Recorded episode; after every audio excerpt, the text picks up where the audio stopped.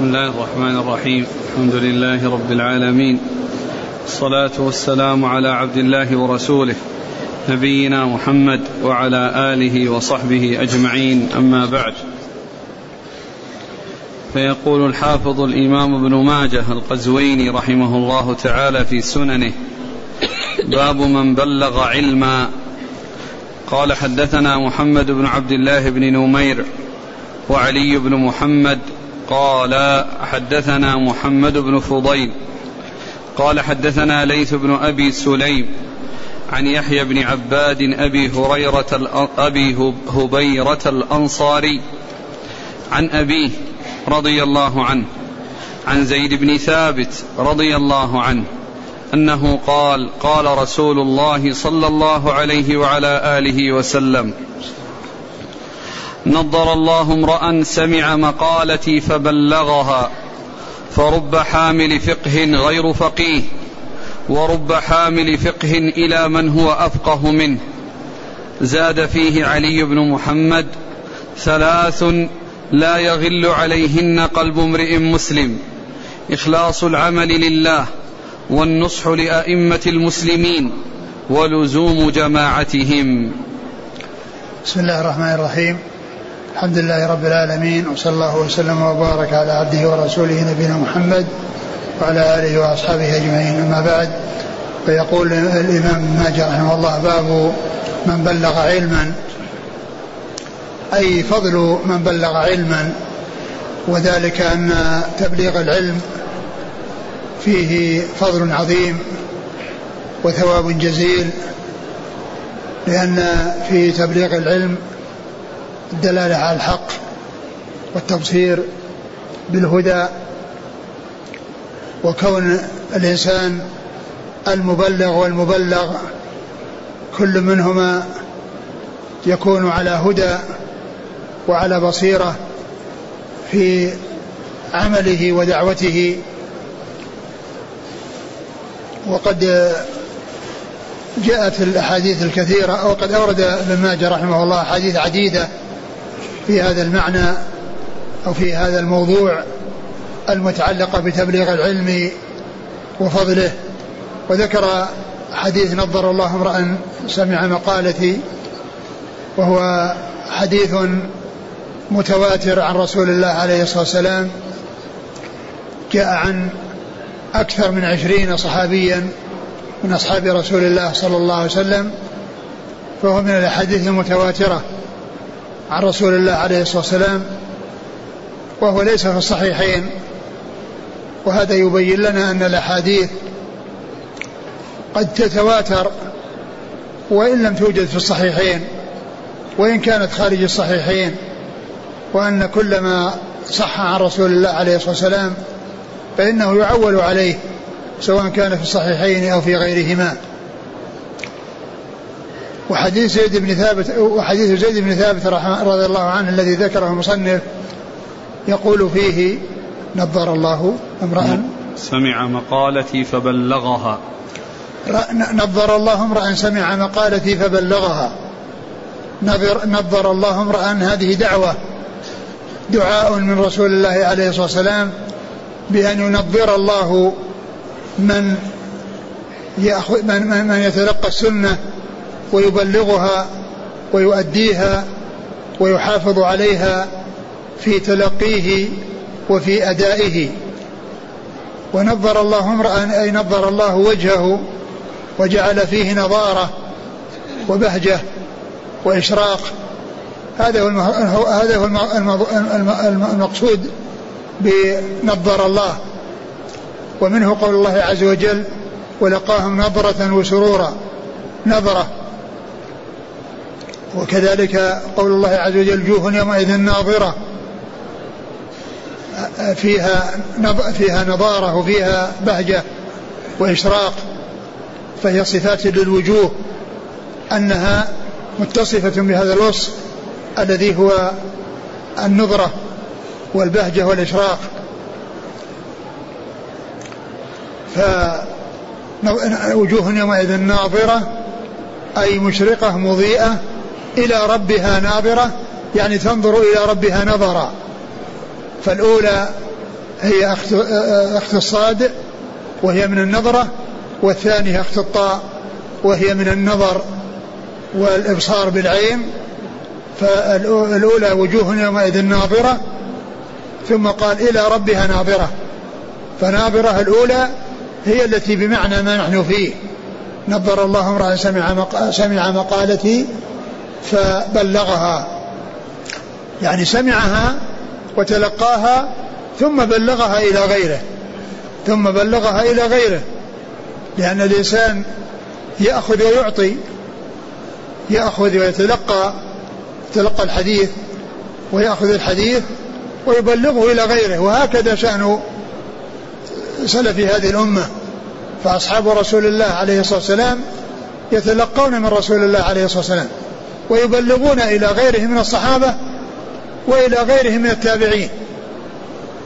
يبلغون الصحابة الذين لم يسمعوا هذه السنة والصحابة يبلغون التابعين الذين لم يروا النبي عليه الصلاة والسلام ولم يدركوا عصره.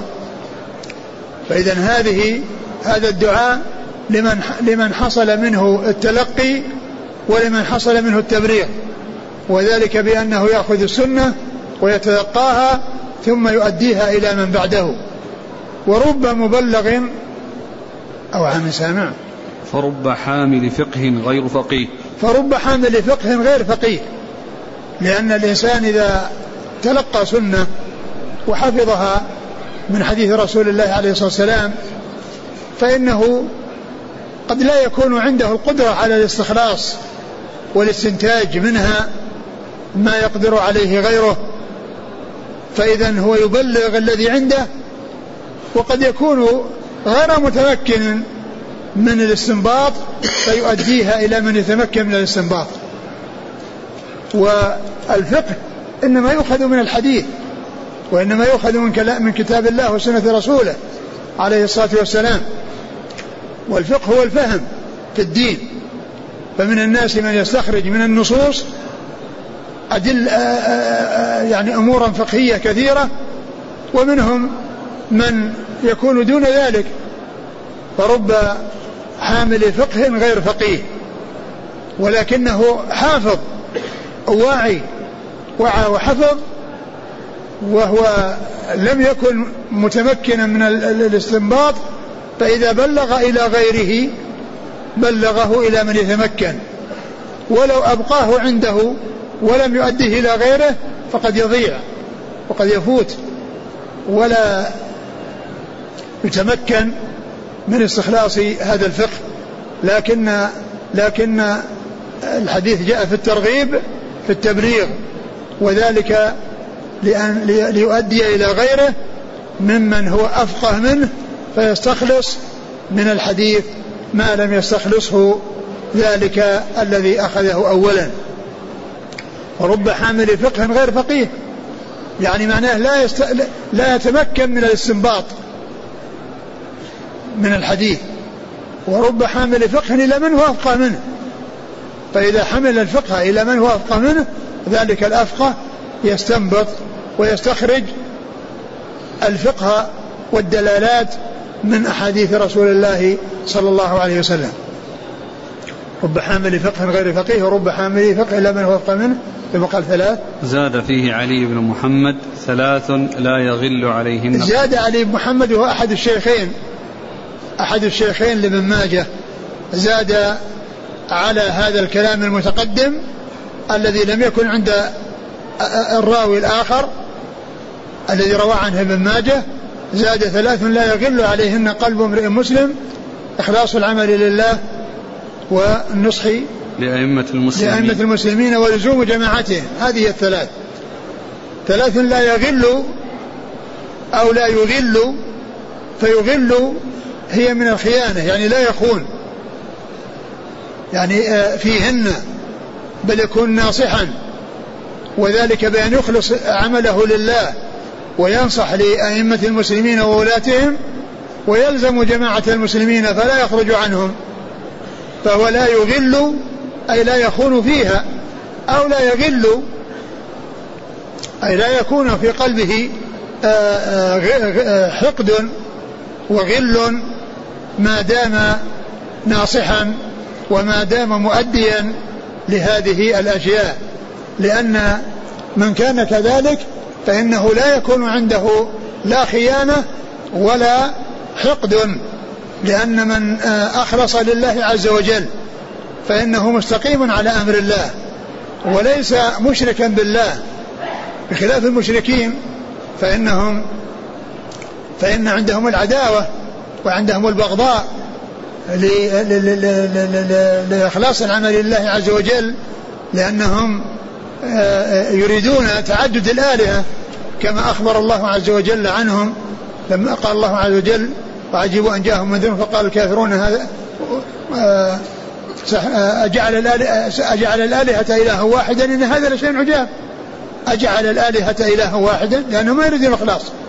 ما يريد أن تكون عبادة لله وحده. يريدون أن يشركوا مع الله غيره.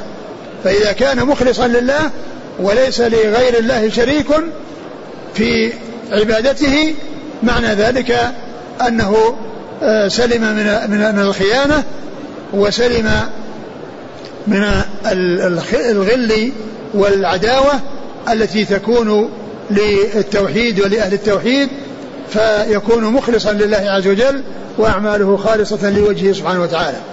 وكذلك من نصح لولاة المسلمين فإنه لا يكون عنده خيانة لهم وكذلك لا يكون في قلبه غل لهم لأن هذا خلاف النصح.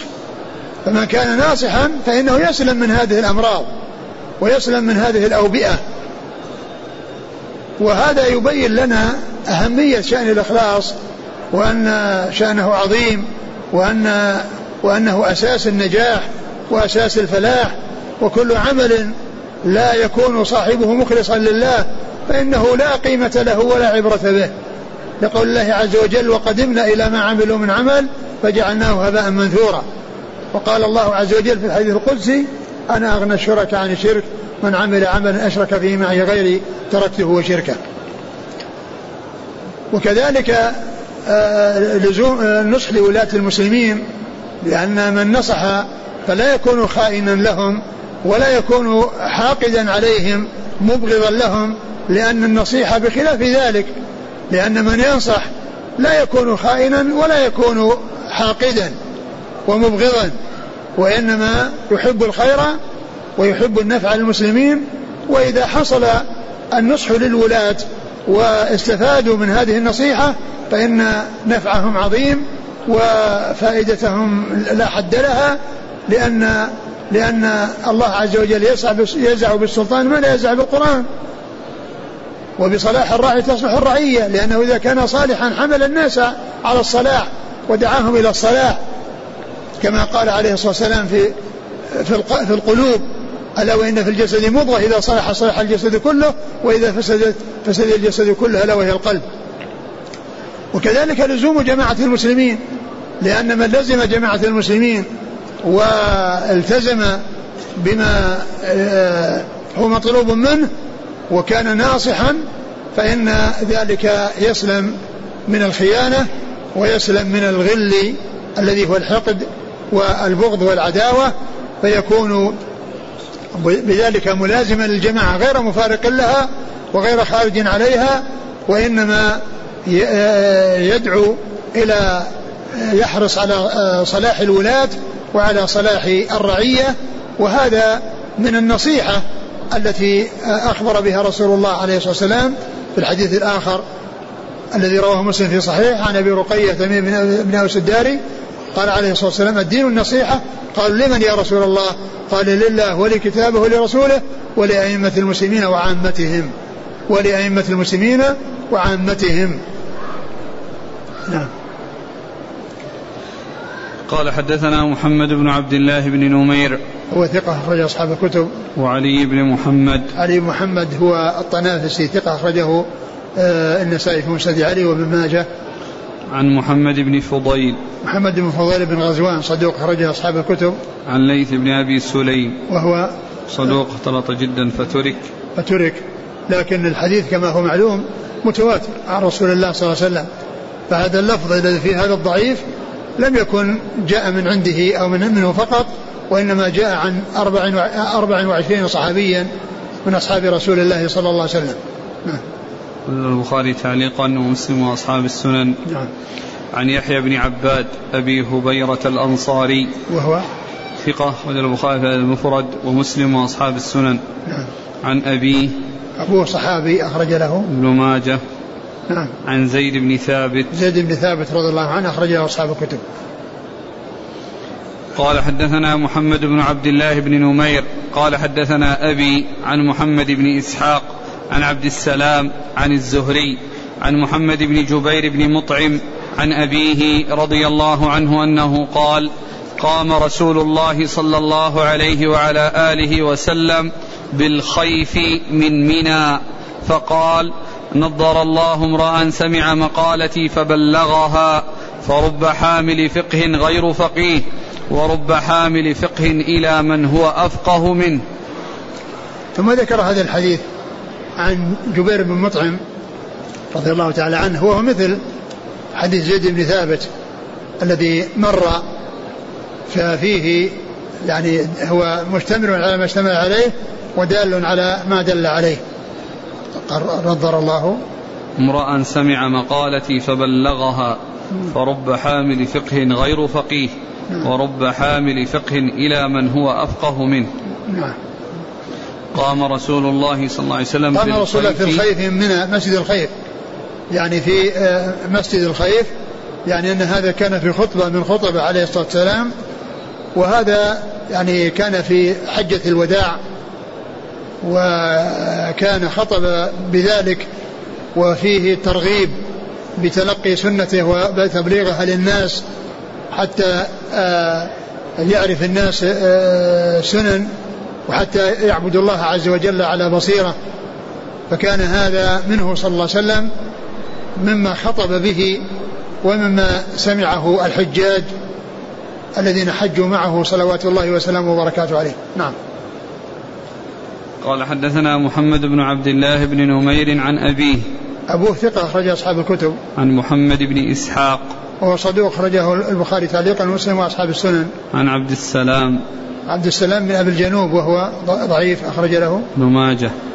أخرج له من ماجه. وعبد السلام بن أبي الجنوب هذا من, من ذكره ابن حبان في الثقات وذكره في الضعفاء. وهذا وهذا هو الذي يعني يبين أن آه، انفراد ابن حبان بالتوثيق أو ذكره في الضعف في الثقات أن ذلك لا يعتبر إذا كان ما حصل إلا ذلك. ولهذا ذكر الحافظ بن حجر في ترجمة عبد السلام في تقريب التهذيب قال ولا يغتر بذكر ابن حبان له في الثقات فقد ذكره في الضعفاء. ولا يغتر بذكر ابن حبان له في الثقات فقد ذكره في الضعفاء. نعم. عن الزهري. الزهري محمد بن مسلم بن عبد الله ثقة أخرج أصحاب الكتب. عن محمد بن جبير بن مطعم. وهو ثقة أخرج أصحاب الكتب. عن أبيه عن أبيه جبير بن مطعم النوفلي رضي الله عنه أخرج له أصحاب الكتب. قوله صلى الله عليه وسلم رب هل يستفاد هذه كأنها للتعليل. كأنها للتعليل لما تقدم. لأن كل إنسان يبلغ يعني قد يكون المبلغ يعني غير فقيه فلا يستطيع الاستنباط. وربما يبلغ إلى من هو أفقه منه فيتمكن من الاستنباط. فإذا هذا فيه الإشارة إلى الفائدة يعني من كون الإنسان يبادر إلى أن يبلغ ما عنده من العلم لأنه بذلك ينشر الحق والهدى ويمكن غيره ممن قد يكون أفقه منه من أن يستنبط من هذه السنن ما لا يستطيع استنباطه. نعم. يعني ليست على بابها التقليل نعم. رب ألا تفيد التقليل؟ تفيد التقليل وتفيد تفيد التكبير. لكن هنا ليست على بابها. ليست للتقليد وربما يود الذين كفروا لو كانوا نعم. مسلمين. نعم. يعني ربما يود الذين كفروا لو كانوا مسلمين كما هو معلوم هذا كثيرين كلهم يودون لو كانوا مسلمين حتى يسلموا العذاب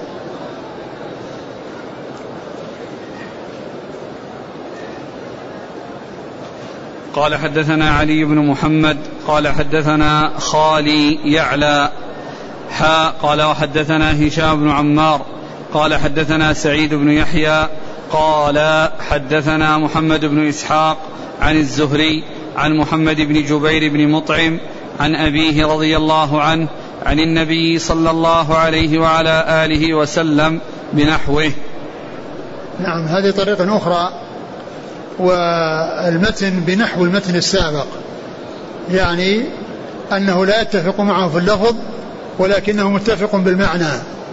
وهذا هو الفرق بين كلمة مثله ونحوه. إذا قيل نحوه يعني معناه أن المعنى واحد واللفظ فيه اختلاف. وإذا قيل مثله فإن الأول والآخر متماثلان لا فرق بينهما في اللفظ والمعنى. نعم. قال حدثنا علي بن محمد عن خاله يعلى. يعلى بن عبيد الطنافسي وهو ثقة أخرج أصحاب الكتب. نعم. قال وحدثنا هشام بن عمار. صدوق أخرجه البخاري وأصحاب السنن. عن سعيد بن يحيى. هو صدوق وسط أخرجه البخاري والنسائي وابن ماجه. عن محمد بن إسحاق عن الزهري عن محمد بن جبير عن أبيه. نعم. قال وحدثنا محمد بن بشار. ومحمد بن الوليد قال حدثنا محمد بن جعفر قال حدثنا شعبة عن سماك عن عبد الرحمن بن عبد الله عن أبيه رضي الله عنه أن النبي صلى الله عليه وعلى آله وسلم قال نضر الله امرأ سمع منا حديثا فبلغه فرب مبلغ أحفظ من سامع. ثم ذكر هذا الحديث عن عن عبد الله بن مسعود رضي الله تعالى عنه أنه قال نظر الله امرأ من سمع منا حديثا فبلغه فرب مبلغ أحفظ من سامع. فرب مبلغ أحفظ من سامع. يعني كلمة أحفظ هنا حتى تتفق مع النصوص الأخرى. يعني المقصود من ذلك أنه أمكن في في, في, في, في الاستنباط. وقد يكون أيضا يعني من ناحية الحفظ يعني أمكن من من, من سبقه يعني إذا كان يعني بلغه في أول الأمر ثم ذاك أخذه وكان أوعى منه فيمكن أن يكون. ولكن الذي جاء في النصوص الأخرى أن أن الأخير أوعى أفقه أو أنه يعني يتمكن من قد يتمكن من الاستنباط والفقه والفقه والفهم ما لا أو ما لم يتمكن منه من كان بلغه. نعم.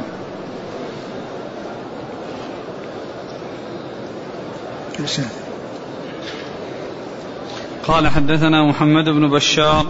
محمد بن بشار هو الملقب بالدار ثقة أخرج أصحاب الكتب. ومحمد بن الوليد. هو؟ ثقة أخرج البخاري ومسلم والنسائي بن ماجه. نعم. عن محمد بن جعفر. وهو غندر ثقة أخرج أصحاب الكتب. عن شعبة. شعبة بن الحجاج ثقة أخرج أصحاب الكتب. عن سماك. سماك بن حرب صدوق أخرجه البخاري تعليقا ومسلم وأصحاب السنن. عن عبد الرحمن بن عبد الله. عبد الرحمن بن عبد الله ثقة أخرج أصحاب الكتب. عن أبيه. عن أبيه عبد الله بن مسعود رضي الله تعالى عنه. وقد أخرج أصحاب الكتب وابنه عبد الرحمن هذا الذي يروي عنه هو الذي يكنى به لأنه يكنى أبو مسعود كنيته أبو عبد الرحمن. كنيته أبو عبد الرحمن فهذا ابنه الذي يروي عنه في هذا الحديث هو الذي يكنى به. نعم. قال حدثنا محمد بن بشار قال حدثنا يحيى بن سعيد القطان أملاه علينا.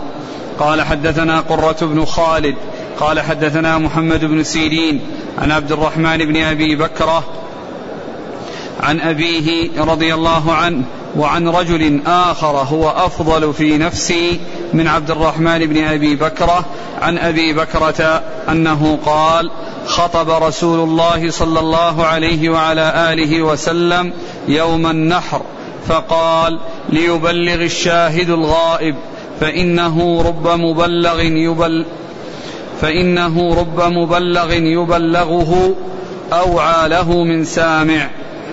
وهذا حديث أبي بكرة نفيع بن الحارث رضي الله عنه يعني يفيد أن الرسول صلى الله عليه وسلم خطب يوم النحر وكان مما خطب به هذا الحديث قال ليبلغ السامع الحاضر الشاهد الغائب يبلغ الشاهد نعم.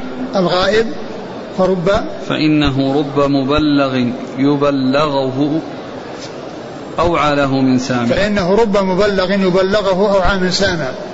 يعني رب مبلغ يبلغه يعني يوصل إليه الحديث ويؤدى إليه الحديث أو عاده من سامع بأن يكون يعني أمكن في فقهه وحفظه واستنباطه ومعرفة ما يشتمل عليه من الفقه لأن المقصود من الأحاديث هو الفقه.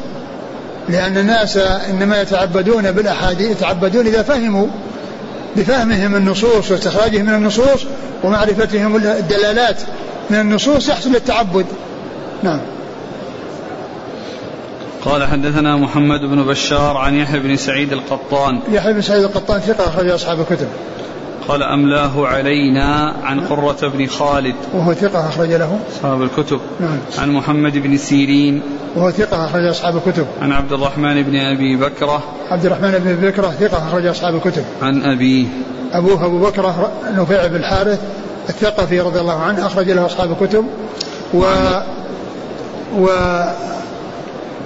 وأبو بكرة يعني هذا على صيغة الكنية وقيل له أبو بكرة لأنه كان لما حاصر النبي عليه الصلاة والسلام الطائف فكان تدلى من الحصن على في بكرة.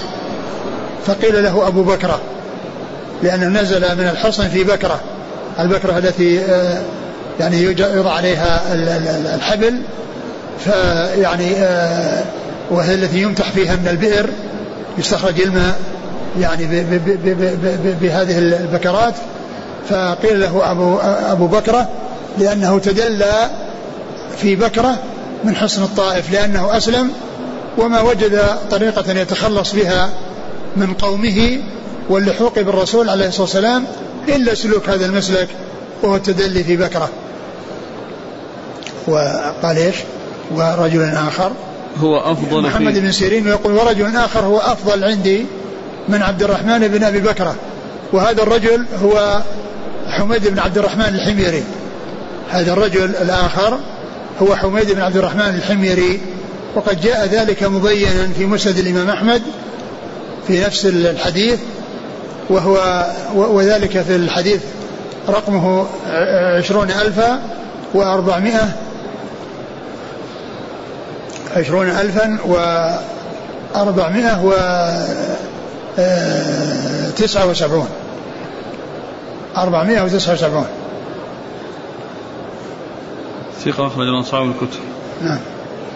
وهو ثقة أخرج أصحاب الكتب. قال حدثنا أبو بكر بن أبي شيبة قال حدثنا أبو أسامة حا قال وأخبرنا إسحاق بن منصور قال أخبرنا النضر بن شميل عن بهز بن حكيم عن أبيه عن جده معاوية القشيري رضي الله عنه أنه قال قال رسول الله صلى الله عليه وعلى آله وسلم ألا ليبلغ الشاهد الغائب. ثم ذكر هذا الحديث عن معاوية بن حيدة القشيري رضي الله عنه أن النبي صلى الله عليه وسلم قال ألا فليبلغ الشاهد الغائب لأن الباب هو باب من بلغ علما. يعني باب من بلغ علما. فالرسول عليه الصلاة والسلام كان مما جاء عنه في أحاديث متعددة ألا ألا فليبلغ الشاهد الغائب؟ ألا فليبلغ الشاهد الغائب؟ يعني من حضر آه، مجلس رسول الله عليه الصلاة والسلام وحضر خطبة رسول الله عليه الصلاة والسلام فإنه مأمور بأن يبلغ غيره. مأمور بأن يبلغ غيره. لأن من كان شاهدا وحاضرا لحديثه وسامعا لحديثه من فمه الشريف عليه الصلاة والسلام فإنه مطلوب منه أن يبلغه إلى غيره حتى يستفيد الناس وحتى تحفظ السنن وحتى يستنبط منها الفقه وحتى يعمل الناس بما فيها وبما جاء اشتملت عليه من الفقه. فهذا الحديث هو كغيره من الأحاديث التي فيها الأمر أمر الرسول عليه الصلاة والسلام بتبليغ العلم وبتبليغ ما يسمع منه حتى يحصل المقصود الذي هو الفائدة للمبلغين وأيضا لما ما يكون في المبلغين من من يتمكن من الاستنباط واستخراج الفقه من, من تلك الأحاديث التي سمعت من رسول الله صلى الله عليه وسلم. نعم. قال حدثنا أبو بكر بن أبي شيبة ثقة أخرج أصحاب الكتب إلا الترمذي. عن أبي أسامة هو حماد بن أسامة ثقة أخرج أصحاب الكتب. قال وأخبرنا إسحاق بن منصور. إسحاق بن منصور الكوسج ثقة أخرج أصحاب الكتب إلا أبا داود. عن النضر بن شميل. وهو ثقة أخرج أصحاب الكتب. عن بهز بن, حك... بن حكيم. وهو صدوق أخرجه البخاري أخرج له البخاري تعليقا. البخاري تعليقا وأصحاب السنن. عن أبيه. وأبوه كذلك صدوق. كذلك صدوق أخرج له أخرج له البخاري تعليقا وأصحاب السنن. عن جده. وجده صحابي أخرج له البخاري تعليقا وأصحاب السنن. فهؤلاء الثلاثة المتناسلون أو الذين يعني رواية حفيد عن أب عن جد كلهم ممن روى له البخاري تعليقا وروى له أصحاب السنن. نعم. قال حدثنا أحمد بن عبدة قال أخبرنا عبد العزيز بن محمد الدراوردي. قال حدثني قدامة بن موسى عن محمد بن الحصين التميمي عن أبي علقمة مولى بن عباس عن يسار مولى بن عمر عن ابن عمر رضي الله عنهما أن رسول الله صلى الله عليه وعلى آله وسلم قال ليبلغ شاهدكم غائبكم. وهذا مثل الذي قبله نعم. قال حدثنا أحمد بن عبدة. هو ثقة أخرج له. مسلم وأصحاب السنن. نعم. عن عبد العزيز بن محمد الدراوردي. صدوق أخرج أصحاب الكتب. عن قدامة بن موسى. وهو ثقة. عن البخاري تعليقا ومسلم وأبو داود والترمذي وابن ماجه. نعم. عن محمد بن الحصين التميمي. وهو مجهول. أخرج له الترمذي وابن ماجه. نعم. عن أبي علقمة مولى بن عباس. وهو ثقة. أخرج البخاري في الجزء القراءة ومسلم وأصحاب السنن. نعم. عن يسار مولى بن عمر. وهو ثقة أخرج له. أبو داود والترمذي وابن ماجه. نعم. عن ابن عمر. عن ابن عمر عبد الله بن عمر رضي الله عنهما وهو أحد السبعة المكثرين من حديث رسول الله صلى الله عليه وسلم. قال حدثنا محمد بن إبراهيم الدمشقي. قال حدثنا مبشر بن إسماعيل الحلبي عن معان بن رفاعة عن عبد الوهاب بن بخت المكي عن أنس بن مالك رضي الله عنه أنه قال قال رسول الله صلى الله عليه وعلى آله وسلم نضر الله عبدا سمع مقالتي فوعاها ثم بلغها عني فرب حامل فقه غير فقيه ورب حامل فقه إلى من هو أفقه منه. وهذا الحديث عن أنس مثل الحديث السابقه نعم. قال حدثنا محمد بن إبراهيم الدمشقي. هو؟ منكر الحديث. نعم. له ابن ماجه. نعم. عن مبشر بن إسماعيل الحلبي. وهو ثقة أخرج صدوق. نعم. أخرج له أصحاب الكتب. نعم. عن معاذ بن رفاعة. وهو؟ لين الحديث. نعم. أخرج له ابن ماجه. نعم عن عبد الوهاب بن بخت المكي. وهو؟ ثقة. أخرج له أبو داود والنسائي وابن نعم. ماجه. نعم عن أنس بن مالك. عن أنس بن مالك خادم رسول الله عليه الصلاة والسلام واحد السبعه المكثرين من حديثه. والحديث يعني كون في إسناده من ضعيفان آه، لا يؤثر لأن الحديث كما عرفنا متواتر. نعم. قال رحمه الله تعالى باب من كان مفتاحا للخير. قال حدثنا الحسين بن الحسن المروزي قال أخبرنا في محمد ترجمه في ترجمة ال- هذا محمد بن إبراهيم في التقريب. شوف التقريب. محمد. بن إبراهيم.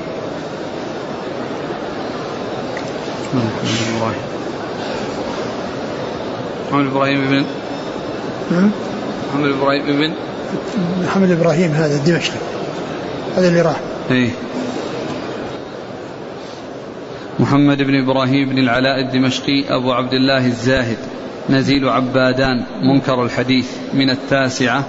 يعني التاسعة إن- أنها الظهر العاشرة وليست التاسعة لأن غالبا آه، الذين آه، يروي عنهم آه، هم التاسعة بواسطة يروي عنهم. ومبشر الحلبي هو من التاسعة الذي هو شيخه. مبشر الحلبي هو من التاسعة ومات سنة 200 فالذي يظهر أنها ليست التاسعة وإنما هي العاشرة. قال حدثنا الحسين بن الحسن المروزي قال أخبرنا محمد بن أبي عدي قال حدثنا محمد بن أبي حميد قال حدثنا حفص بن عبيد الله بن أنس عن أنس بن مالك رضي الله عنه أنه قال قال رسول الله صلى الله عليه وعلى آله وسلم إن من الناس مفاتيح للخير مغاليق للشر. وإن من الناس مفاتيح للشر مغاليق للخير. فطوبى لمن جعل الله مفاتيح الخير على يديه وويل لمن جعل الله مفاتيح الشر على يديه. قال حدثنا هارون بن سعيد الأيلي أبو جعفر قال حدثنا عبد الله بن وهب قال أخبرني عبد الرحمن بن زيد بن أسلم عن أبي حازم عن سهل بن سعد رضي الله عنهما أن رسول الله صلى الله عليه وعلى آله وسلم قال إن هذا الخير خزائن ولتلك الخزائن مفاتيح فطوبى لعبد جعله الله مفتاحا للخير مغلاقا للشر وويل لعبد جعله الله مفتاحا للشر مغلاقا للخير. ترجمة ترجمة؟ باب من كان مفتاحا للخير. ثم ذكر ابن ماجه رحمه الله هذا الباب ومن كان مفتاحا للخير. يعني في فضل ذلك فضل من كان كذلك وهو أن يكون مفتاحا للخير. يعني يأتي الخير على يديه وتأتي الفوائد على يديه وعكسه من يكون مفتاحا للشر ويأتي الشر على يديه فإن هذا محمود وهذا مذموم وهذا آه له قيل له طوبى وهذا قيل له ويل. فهذا لحصول الخير على يديه فإنه آه، له أجر وله ثواب. ومن كان بخلاف ذلك فعليه العقاب وعليه العذاب لتسببه في الشر وفتح أبواب الشر وكذلك وعكسه من كان مفتاحا للخير فإنه على خير لأنه جعله الله سببا في الخير لحصول للغير فيكون استفاد وأفاد فكان استفاد لكونه مفتاحا للخير وغيره استفاد لأن الذي حصل لهم خير. وأما إذا كان مفتاحا للشر فإنه يكون تضرر لأنه تسبب في إلحاق الضرر بالناس وإلحاق الضرر بنفسه لتسببه في آه، حصول آه، حصول الشر وفتح أبوابه حتى لحقت لحق بالناس الضرر. اقرأ الحديث الأول. قال إن من الناس مفاتيح للخير مغاليق للشر. وإن من الناس مفاتيح للشر مغاليق للخير. نعم من الناس من يكون كذلك ومنهم من يكون كذلك. منهم من, من هو مفتاح للخير ومنهم من هو مفتاح للشر.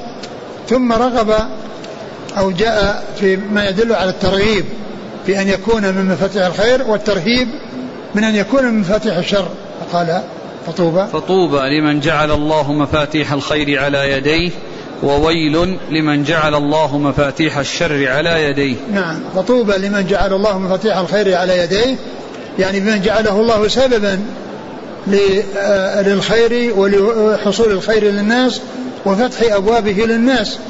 وويل لمن كان بخلاف ذلك وهو الذي يجلب الشر للناس ويفتح أبواب الشر للناس فيلحقهم الضرر ويلحقهم البلاء بسبب ما فتحه من الشر وذاك يثاب لأنه تسبب في حصول الخير للغير وهذا يعاقب لأنه تسبب في وصول الشر لغيره ولنفسه. نعم واللي بعده؟ إن هذا الخير خزائن ولتلك الخزائن مفاتيح. إن هذا الخير خزائن ولتلك الخزائن مفاتيح. يعني معنى ذلك أن الخير خزانة والخزائن مغلقة ومن الناس من جعله مفتاحا لتلك الخزائن فيظهر الخير ويعم النفع. نعم ومن والشر.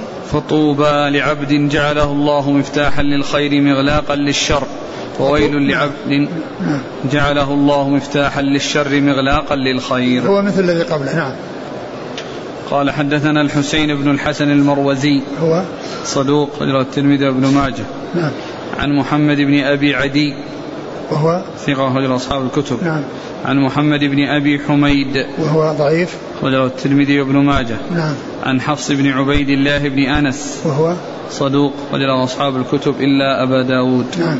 عن أنس بن مالك. نعم. قال حدثنا هارون بن سعيد الأيلي. وهو؟ ثقة أخرج له مسلم وأبو داود والنسائي وابن ماجه. نعم. عن عبد الله بن وهب. وهو ثقة أخرج أصحاب الكتب. عن عبد الرحمن بن زيد بن أسلم. وهو ضعيف أخرج له. الترمذي وابن ماجه. نعم. عن أبي حازم. وهو سلمة بن دينار. ثقة أخرج أصحاب الكتب. عن سهل بن سعد. سهل بن سعد الساعدي أخرج له أصحاب الكتب. والحديثان في إسنادهما. كل واحد فيه إسناد ضعيف. ومن هو ضعيف وهو عبد الرحمن بن زيد بن أسلم في الثاني ومحمد بن أبي حميد في الأول. والشيخ ناصر الألباني رحمه الله ذكر أن لها يعني أن أن أنها وغيرها مما يشهد لها أو يكون متابعا لها تصل إلى أن تكون من قبيل الحسن. قال رحمه الله تعالى باب ثواب معلم الناس الخير. قال حدثنا هشام بن عمار قال حدثنا حفص بن عمر عن عثمان بن عطاء عن أبيه عن أبي الدرداء رضي الله عنه أنه قال سمعت رسول الله صلى الله عليه وسلم يقول إنه ليستغفر للعالم من في السماوات ومن في الأرض حتى الحيتان في البحر. ثم ذكر فضل معلم الناس ثواب معلم الناس الخير. ثواب معلم الناس الخير. ثواب معلم الناس الخير. يعني أن من يعلم ويفقه في الدين ويدل على الحق والهدى فإن له ثواب عند الله وأجر عظيم عند الله عز وجل. وذكر أحاديث منها حديث أبي الدرداء أن النبي عليه الصلاة والسلام قال إن إن إن الملائكة إنه ليستغفر للعالم من في السماوات ومن في الأرض حتى الحيتان في البحر. إنه ليستغفر للعالم من في السماوات والأرض حتى الحيتان في حتى الحيتان في الماء. حتى الحيتان في الماء. وهذا قطعة أو جزء من حديث مر عن أبي الدرداء يشتمل على خمس جمل في فضل العلم والعلماء. وأن من ثواب الله عز وجل لمعلم الناس الخير أن هذه العوالم العلوية والسفلية في البر والبحر تستغفر للعالم الذي يعلم الناس الخير والذي يبصر الناس بالحق والهدى. وهذا ثواب عظيم. كون هذه العوالم كلها تستغفر له وتدعو له معنى ذلك أنه على خير عظيم. نعم. قال حدثنا هشام بن عمار نعم. عن حفص بن عمر هو مجهول أخرج له ابن ماجه. نعم. عن عثمان بن عطاء.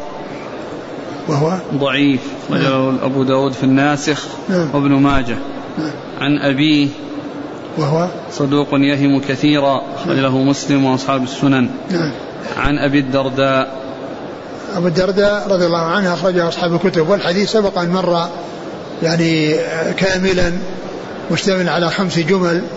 وقد عرفنا أن يعني في بعض رجاله ضعف ولكن وجد يعني آآ آآ آآ له متابع يعني عند أبي داود بسند حسن وكذلك أيضا له شواهد قال الحافظ بن حجر إن له شواهد يعني يتقوى بها. نعم. عطاء عن أبي الدرداء.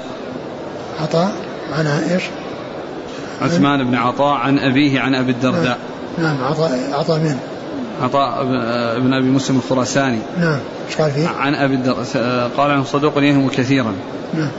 لكن روايته عن أبي الدرداء. إيش فيه؟ لأن في ال في انقطاع؟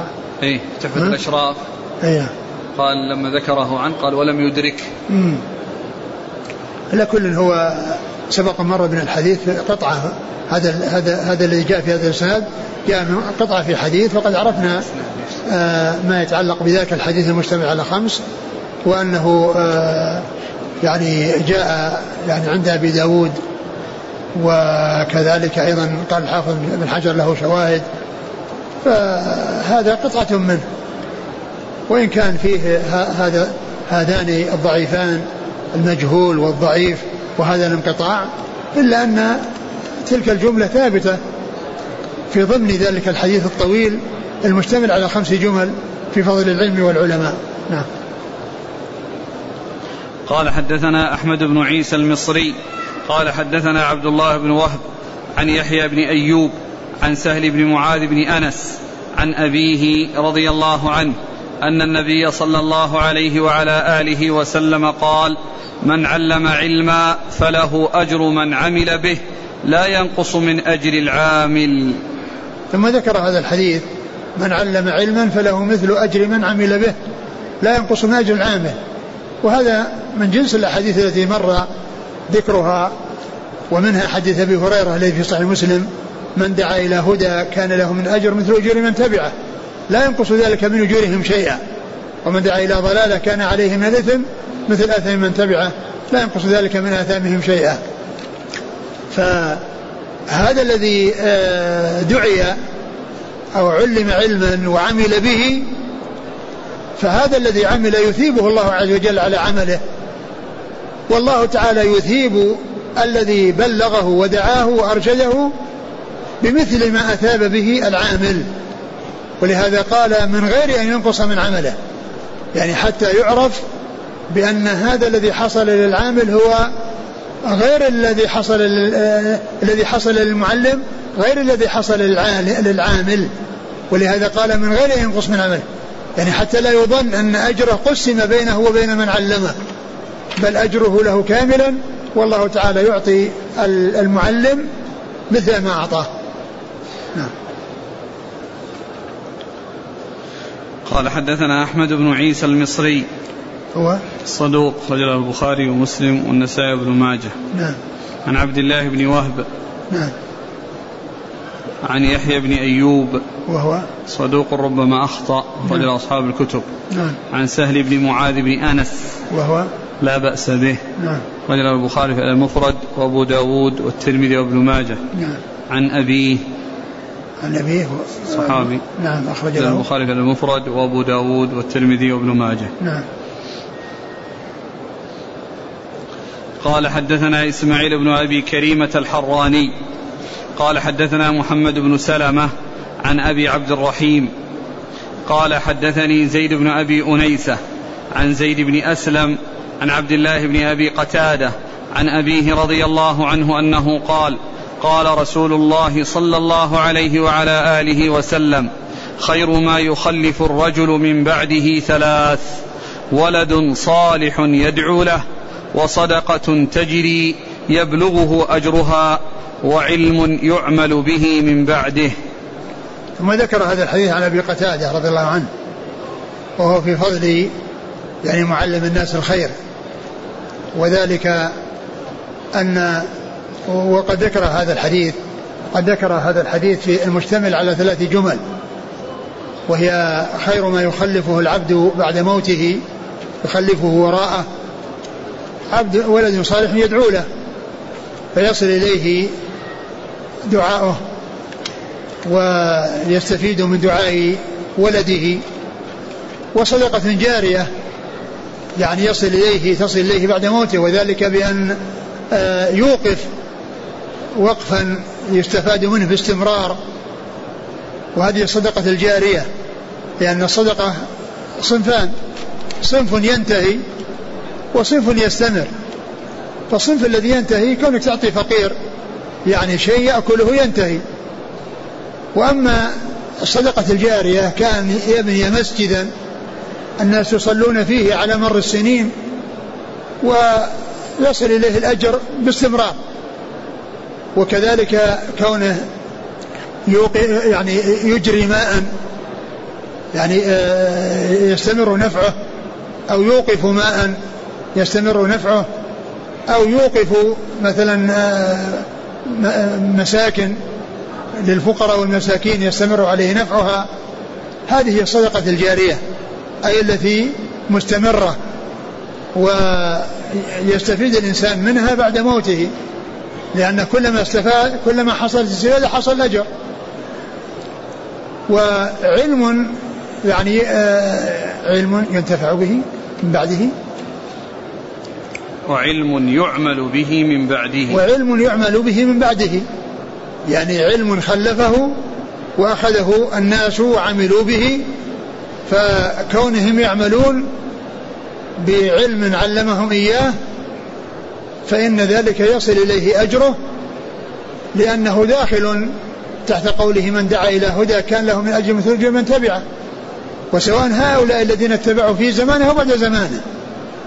لأن آه، كونه دعا إلى الحق والهدى وأخذ عنه وتسلسل الأخذ فإنه كل من استفاد من هذه السنة التي بلغها فإن الله تعالى يثيب ذلك العامل الذي عمل بهذه السنة ويثيب من كان سببا في ذلك وهو الذي علم ودعا إلى الحق والهدى مثل أجور من حصل له ذلك.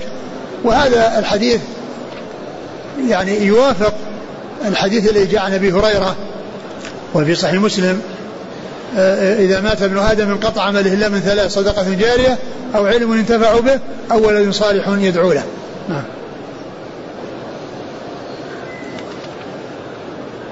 قال حدثنا إسماعيل بن أبي كريمة الحراني وهو ثقة أخرج له النسائي بن ماجه. نعم.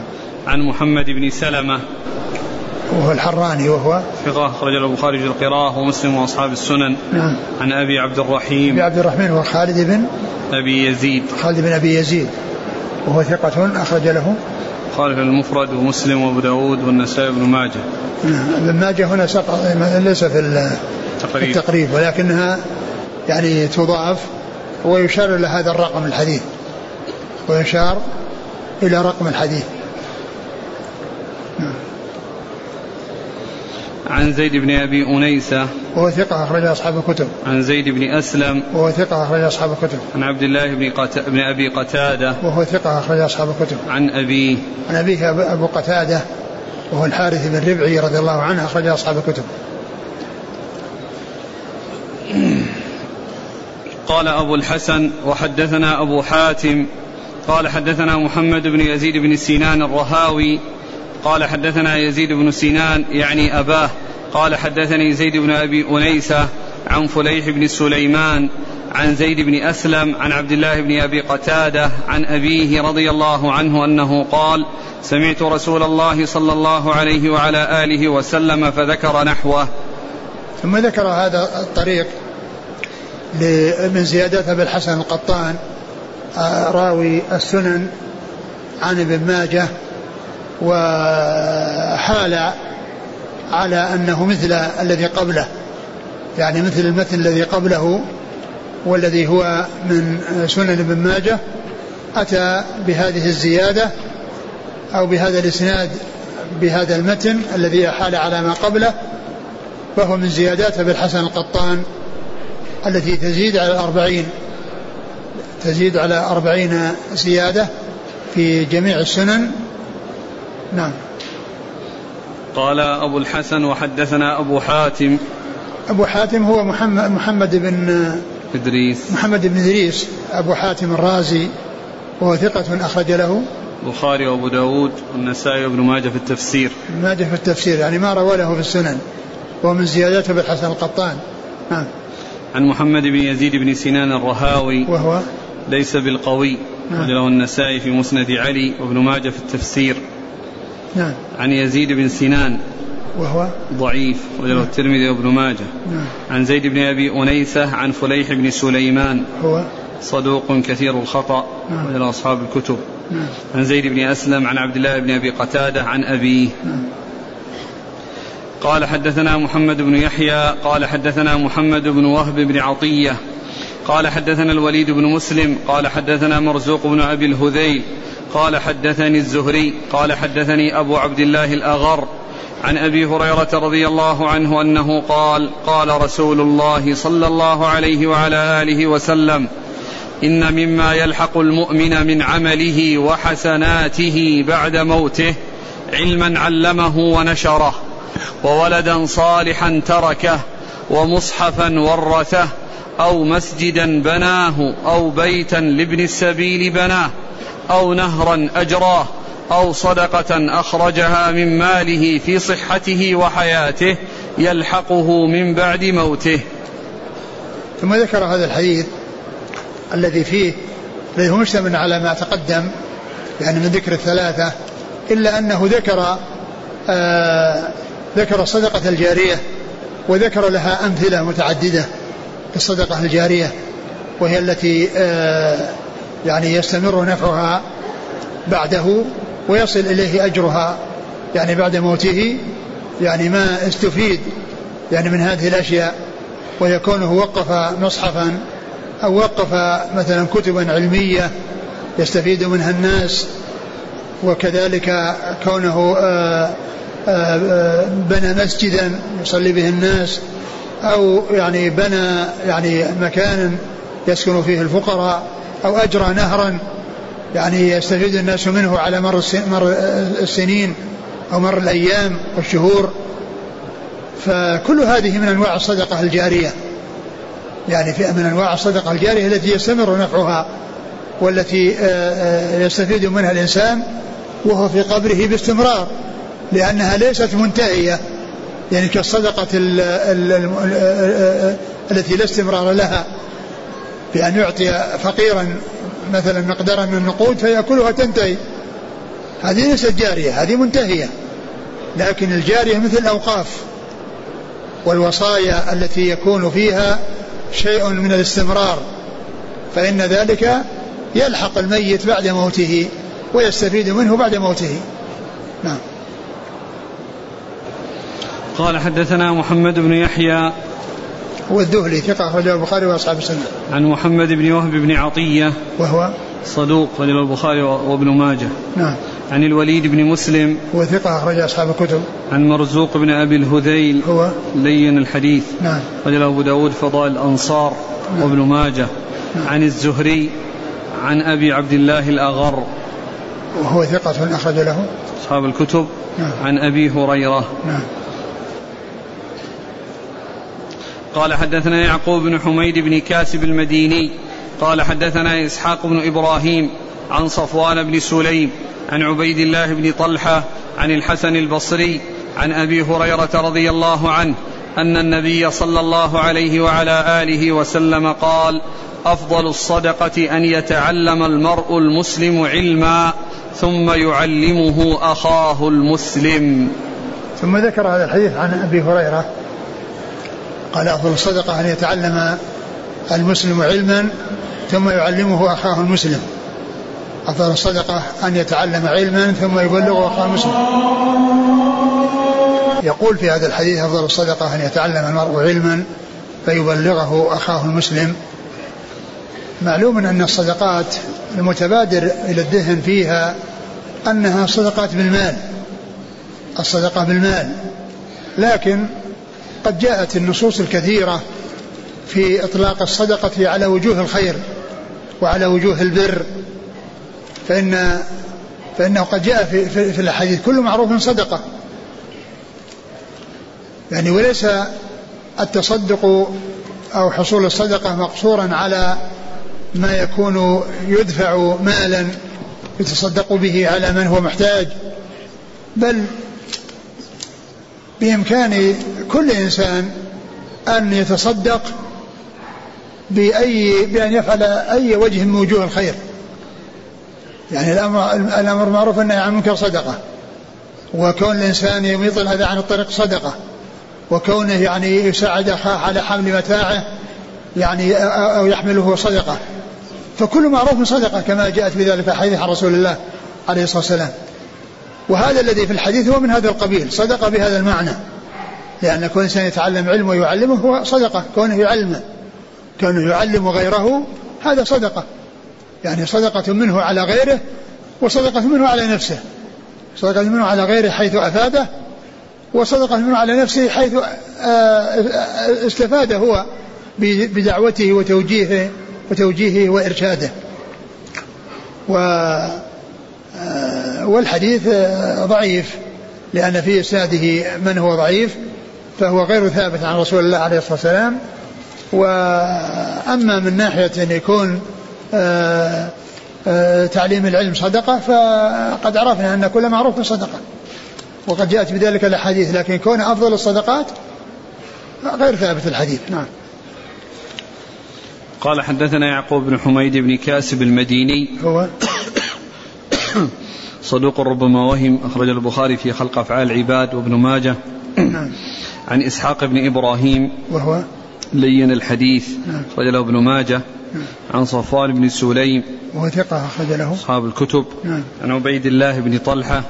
وهو مقبول. أخرجه أبو داود بن ماجه. نعم. عن الحسن البصري. وهو ثقة أخرج أصحاب الكتب. عن أبي هريرة. أبي هريرة رضي الله عنه.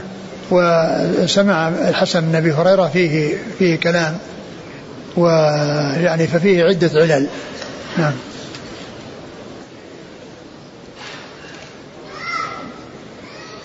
باب من كره أن يوطأ عقباه. والله تعالى أعلم وصلى الله وسلم وبارك على عبده ورسوله نبينا محمد وعلى آله وأصحابه أجمعين.